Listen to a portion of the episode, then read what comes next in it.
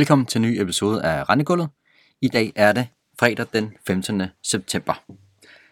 Den her uges version, den er egentlig uh, øh, tanke, at det skal handle lidt omkring likviditet i det kommenterbare marked. Og hvorfor det? Jamen det er fordi, det er et emne, som er øh, uh, super interessant. Det har været relevant i lang tid, og det vil formentlig også stadig være relevant i en del måneder fremadrettet, kunne jeg forestille mig i hvert fald. Derudover så har min kollega Jonas lavet et øh, rigtig grundigt stykke arbejde og konstrueret et mål for likviditeten i det kommenterbare marked. Det er noget, som vi har skrevet om i vores Video Markets tidligere i øh, den her uge. Og det er altså, øh, giver altså meget god anledning til lige at tage en snak omkring likviditeten så i den her podcast. Men altså, hvis du ikke har læst vores Video Markets for den her uge med fokus på det her likviditetsindeks, tag et kig på det. Jeg synes, der er mange gode elementer i det. Der er mange gode grafer og tabeller. Og de ting er altså noget vanskeligt at dække i en podcast som den her. Men alligevel så tænker vi lige starte med at prøve at give dig nogle af de hovedtræk for den øh, analyse, som øh, Jonas lavede. Først, jamen så ved at se på de handler, der rent faktisk har været i markedet, jamen så kan man faktisk godt estimere, hvad priseffekten er fra handel til handel. Altså et mål for den her prispåvirkning mellem handler, som jo kan være et udtryk for likviditeten i markedet eller likviditetspræmie i markedet. Og igen, der er så mange vinkler på, hvordan man kan måle likviditeten her, og det her er altså en måde at gøre det på. Så hvad fortæller det her mål så? Ja, det er faktisk ret tydeligt at se, at den her prispåvirkning for handelshandlen, den er altså blevet noget større i løbet af 2022. Ikke overraskende, og specielt større i forhold til hele perioden, vi havde fra 2018 og frem til 2021, som var rulleperioder i markedet generelt set, og faktisk også med rigtig fint flow turnover i det kommenterbare marked. Men altså, det ændrede sig jo markant i 2022, hvor dag-til-dag volatilitet, intradag volatilitet på de fleste markeder også blev markant højere. Og i 2022, jamen der toppede målet for likviditeten her, så den her prispåvirkning fra handel til handel, toppede altså omkring 15 øre. Altså 15 øres prisændring mellem to handler i princippet.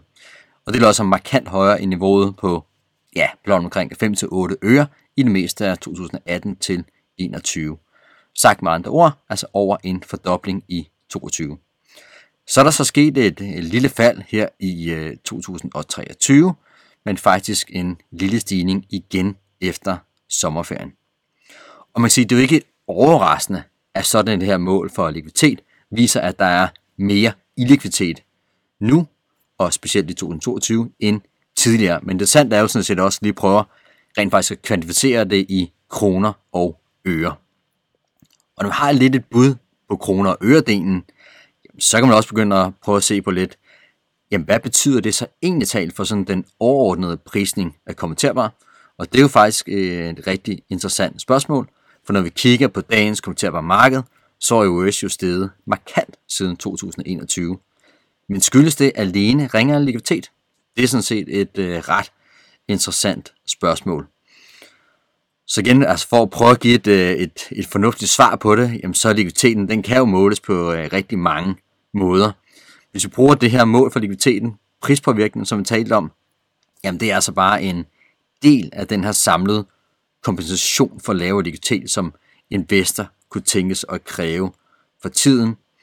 Og den er lille del med prispåvirkningen, jamen den kan måske godt retfærdiggøre omkring 10-15 basispunkter US i vores øjne som minimum. Altså bare det alene, at investor skal jo have noget mere carry for at blive kompenseret for en større handelsomkostning, når vi køber og sælger obligationerne. Så giver det mening, at spændene skal være en lille smule højere, for at give den her ekstra carry. Og så skal vi måske lige prøve at kigge på, altså, hvor meget billigere er kommenterbar egentlig nu her, i forhold til tidligere og før 2022. Når vi kigger på sådan en fair value model, så prøver at give et, hvad skal et OS-niveau være færremæssigt, for når man tager højde for udviklingen i geokreditspænd, renter, volatilitet, renterisiko øh, i rigtig marked, jamen så lige nu så indikerer sådan en øh, type beregning, det kommer til at bare ligge omkring 50 basispunkter West Hammer for billig. Så det er altså en pæn del, kommer til at bare ligge mispriset pt. umiddelbart. Og igen, det her likviditetsmål, som, øh, som vi har fået lavet, det kunne måske godt forklare 10-15 basispunkter.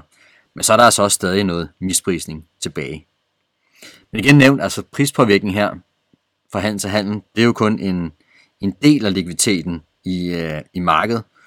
Noget andet er sådan set også dybden, altså hvor store trades kan du egentlig handle for, og kan du handle på alle de, de dage, du egentlig ønsker. Og det kan være svært at sætte et mål op for de her ting, men man kan bare sige, en sådan en simpel proxy for det, kunne sådan set være at prøve at se på den daglige omsætning i kommenterbar. Så hvordan ser det så ud? Kort fortalt, ikke særlig godt faktisk. Hvis vi prøver at kigge på omsætningen og prøver at tage sådan en, bare en klidende 20-dages gennemsnit, så ligger det seneste tal nu her på omkring 2 milliarder dagligt i det kommenterbare marked. Det lyder måske rimelig højt, men her skal man altså lige se i lyset af, at det gennemsnitlige daglige omsætning siden 2018 er så omkring lige klap 7 milliarder. Det vil sige altså næsten tre gange så højt som det vi har pt. Ja, kan man også godt så begynde at lige tænke over, at udstedelsen jo faktisk også er ret lav lige nu her, så vil det også være naturligt, at der generelt er noget lavere omsætning i markedet, kan man jo tænke. Og det er sådan set også korrekt, at udstedelsen den er lav pt. Men selvom man prøver at tage højde for, hvad udstedelsen og opkøbene faktisk ligger på nu her, og ser på sammenhængen mellem sådan et tal og omsætning historisk set, ja, så er omsætningen nu her altså cirka kun halvdelen af, hvad man ellers ville forvente, hvis den historiske sammenhæng egentlig stadigvæk skulle gælde, og det ville være naturligt, det skulle gøre det. Så faktisk, jamen så er der kun halvdelen af den forventede omsætning PT, som opkøb og udstedelse egentlig tilsiger. Og det betyder sådan set også, at den omsætning, der er i markedet, som ikke lige har noget at gøre med opkøb og udstedelse, men sådan set bare mere kommer fra, at investor måske gerne vil have en forbedring relativ værdi, der er ændret risikoprofiler hos investorerne, der kræver lidt køb og salg, justering af portefølje osv., at alt den omsætning ligger på et markant lavere niveau end normalt.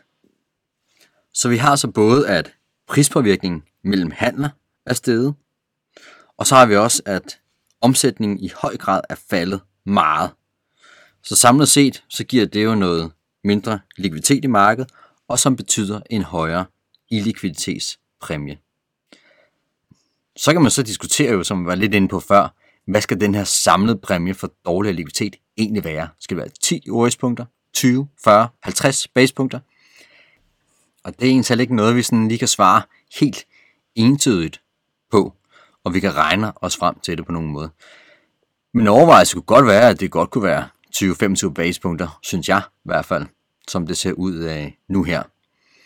Jeg synes dog ikke helt, at den her dårlige likviditet, der er i markedet PT, at det kunne retfærdiggøre det hele af de her 50 basepunkter for billige kommenterbare, som vores fair value model egentlig uh, tilsiger. Men omkring halvdelen, ja, det kunne faktisk være et uh, ganske rimeligt bud, synes jeg. Så den her dårlige likviditet, det gør jo, at, at du som investor ikke altid kan komme rundt, og ikke altid kan komme rundt for de her ønskede beløb. Og når du så kan komme rundt med noget, jamen så bliver det til en lidt højere omkostning i gennemsnit i hvert fald. Man kan selvfølgelig også godt sige, at markedet altid har haft en eller anden form for begrænsning for, hvor meget der i princippet kan omsættes. Og vel specielt siden 2015, jamen så har det været generelt øh, tilfældet, og de her muligheder for, hvor meget man kan omsætte, virker også til, at det har været lavere siden 2015 end før 2015, givet at der selvfølgelig sket noget omkring kapitalbelastninger for at holde kommenterbare obligationer, obligationer generelt, som market maker, i hvert fald hos nogle banker.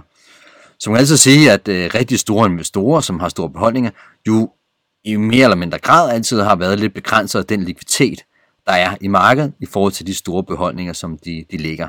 Her tænker jeg naturligvis på store pensionskasser og også store asset managers. Så altid har der været en vis grad af illikviditet i, øh, i forvejen, og der har også stadig været specielt stor prispåvirkning ved køb og salg, når markedet har været ramt af uro. Så det er ikke noget helt nyt, at der kan være noget illikviditet? Bestemt ikke, men selvfølgelig er den her illikviditet blevet værre, og skal selvfølgelig også have en eller anden præmie. Men samlet set, altså, så synes jeg ikke, at den her ringliditet skal koste 50 basepunkter i øh, US-termer for konverterbare, der ligger omkring de her kurs 98, hvor likviditeten i princippet skulle være bedst. Men der kan selvfølgelig være forskel på investorernes præferencer, behov og muligheder, og selvfølgelig kan investorer jo også skele til, jamen, hvad er det for nogle andre illikviditetspræmier, som øh, investor kan investere i.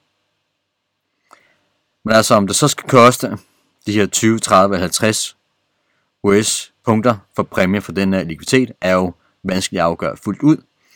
Men det er i hvert fald interessant, at omsætningen den er faldet så meget i de kommenterbare marked, som der er sket her ja, før sommeren og sådan set også efter sommeren. Og det har selvfølgelig også nogle konsekvenser.